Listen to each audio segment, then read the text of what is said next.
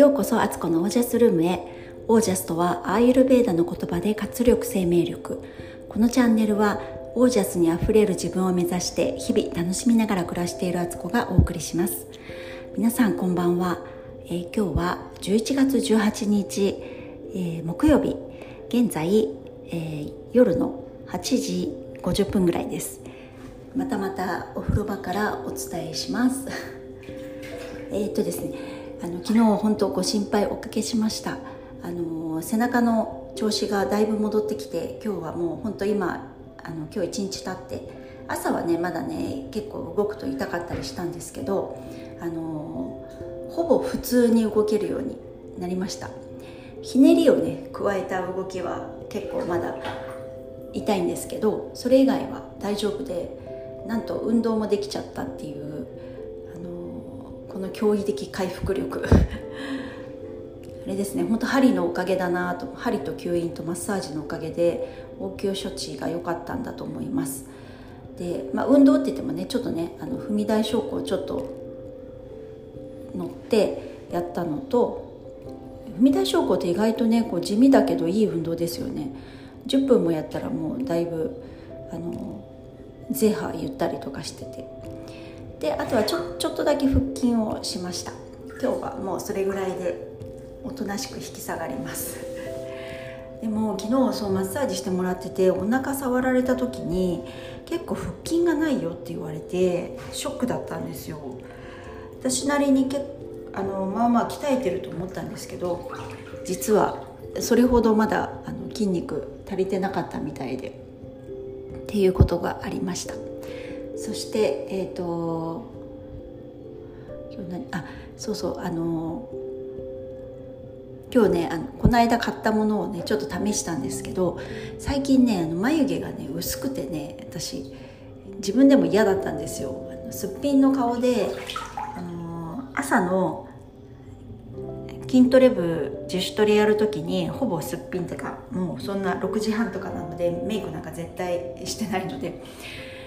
それで映る姿がねもう本当にあの眉毛なし女っていう状態ででもあの毎日ねそうきちんと眉毛描くのって苦手であの外出しなくていい日とか外出しても別に買い物程度だと私帽子とかかぶってごまかしてんですね。なんでかっていうと夜メイク落とすの面倒くさいから。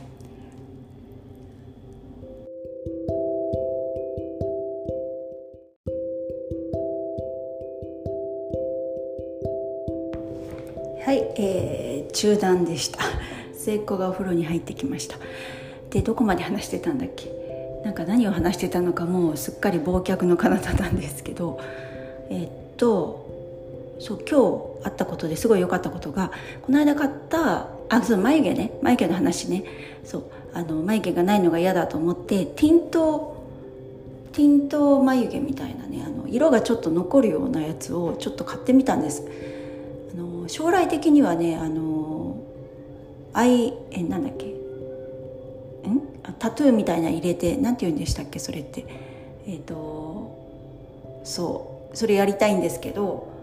あのそれはねまだちょっと先かなと思っていて、えー、取り急ぎと思って化粧品でねなんか1週間ぐらいとかティントで色素が残るっていうのがあってなんか肌にきっと良くないんだろうと思いながらもちょっともう毎回ね眉毛描いたりするのが面倒くさすぎて。もうそういうのね本当メイクとファッション私全く興味がないっていう状態なんですけど。なのでティントのアイブロウ買ってみたんですよ。で試してみたらあのこれがなかなかよしっていう感じでした。大体のね眉の形にしておけばそこにちょっとね薄く色がついてるだけでも透明にはなんか全く眉毛ない人全くないわけじゃないんですけどなんかかなり薄くなっちゃったんであのそれをねカバーできるなと思ってあのこれはいい商品を買ったと我ながら絶賛っていう状態で機嫌よくなりました。でえっ、ー、と今日はですね今日そうファスティングの明けて回復食からもう普通食に入っててえーまあ、一応健康生活8日目ってことなんですけどえー、今日はですねお昼にはオートミールを使っておかゆを作りました。オートミールって本当にあの便利商品ですぐおかゆになってくれるからご飯炊いてない時とかにもめちゃくちゃ便利だしオートミール自体糖質も低い糖質低いのか？低いんだよね確か。であの IG 値っていうのがね血糖値を一気に上げないでくれるからあのとても優れものなんですよ。で水菜を敷いたとこにそのおかゆをのせてうんと鶏肉もね今日はねお肉を食べる日と思って鶏肉を結構入れてあと何入れた？えっとしめじ？白いしめじを入れておかゆを食べました。で醤油麹手作りの醤油麹とキムチものせて発酵食品万々歳っていう感じで、えー、美味しく夫も同じものね在宅ワークの夫も同じもの食べてもらってっていう感じでしたねでそうですねそんな感じだったかな今日は。で今日のテーマ今頃テーマって感じですけどあのやっぱり片付いた空間っていいねっていう話をしたいと思います。昨日私が全くね使い物にならない状態だったので家事をほぼしなかったんです。でまあ家族がねあの手分けしていろいろ洗濯をしたり洗い物したりご飯作ったりしてくれたんですけど結局あの洗い物とかがねもう食べた後のご飯ん？ご飯作る前の洗い物をしてくれてご飯を作った後その後の洗い物は夫がしたのかだけどキッチンがね片付いてないんですよ。あの洗っただけっていう状態だからそれをまた食器に戻す食器棚に戻す。拭いて食器棚に戻したり乾燥機かけるもの乾燥機かけるとか。であと生ゴミとかの処理とかをしてシンクをきれいにするとかそういうことはできてないので、まあ、朝起きた時カオスでしたね。でテーブル周りとかリビングがまあぐっちゃぐちゃなんですよ。みんな帰ってきたらあの服をその辺にね脱ぎ捨てたりとかあのランドセルをねリビングに置きっぱなしとかまあまああるんですけどで洗濯物もね取り込んだ洗濯物を私は取り込んだらすぐ畳んだり片付けるんですけどそれがとりあえず取り込まれてるだけの状態だったんでまあねかなりカオスでそれを見て子供たちが長女なんかが本当に家がやばいって言ってたりなんかこう落ち着かないみたいな子供たちもね言ってて「でしょう?」って私はねそこでね あのもううなって寝てたんですけどその時は。でもなんかそういうふうにみんなも思ってくれてたくれるんだよかったって思ったんです普段私家事が好きであの整った空間が好きだから常に片付けてる感じなんですよねなんか出したら片付けるとかある程度溜まったらそれを全部ね綺麗にするとかっていうのをちょこちょこやってるから家が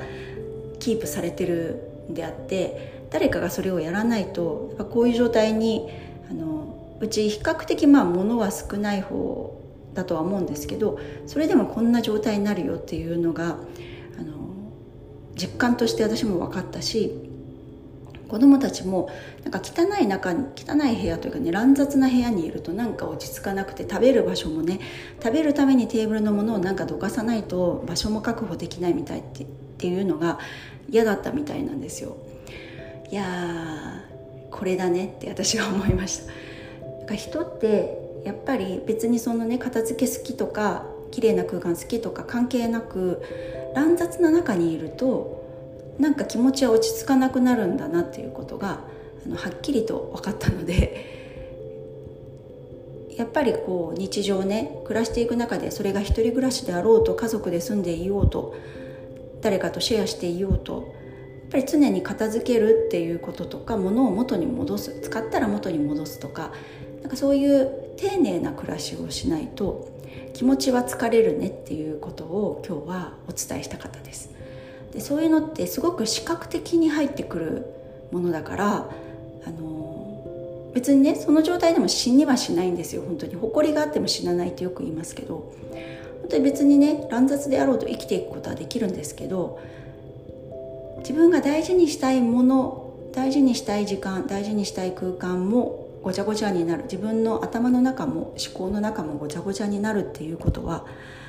覚えておいた方がいいんじゃないかなって思いました。で本当にねみんながねママが普段どれだけねなんか手をかけてくれてるかっていうのが分かったらしく。でもね私はもうなんかみんなも昨日結局いろいろやってくれたのであのそういうのねどんどんどんどん自分たちでやらせようっていう方向に持っていこうと思ったしみんなも自分でやったらこういうことはできるっていうのが分かってきてきたのでなんかもうそういう段階だなってまあ早い人はもっとね子供にいろいろお手伝いとかさせてると思うんですけどあのなんかね本当にそういう風にね暮らしを変えていくレベルチェンジしていくっていう時期だなっていい時期に腰を悪く腰っていうか背中を悪くしたのかななんてこういうことを気づくための気づきだななんて思いました。で今日帰ってきたらあの末っ子とかがね家に帰ってきてあいつもの家に戻ってるみたいな風に言ってました。それはね私もう午前中私しっかり家事しましたからね。もうやっと自分になれたって私の中でもあの家が片付いた時にそう思いました。暮らしってあの終わりがないんですよ。日々やっぱりやることってリピートであるし続けていかなきゃいけないんですよね。どこにもあのブレーキはかけられないというかゆるくブレーキかけたりはするんですけどでもやっぱりものが出来事が起きた直後にやった方が簡単だったり楽だったりするのであの丁寧な暮らし方すっきりした暮らし方のコツってそこかなってちょこちょこやるっていうのがあの私が今行き着いている着地点ですね。はいで時々誰かに任せてみる っていうのも本当に大事だなと思いました。ということで、えー、今日はこんな感じです。はい、えー、ご感想やご質問などはお気軽に公式 LINE までお寄せください。皆さんの暮らしが自ら光り輝きオージャスにあふれたものでありますようにオージャスちょこちょこやろう。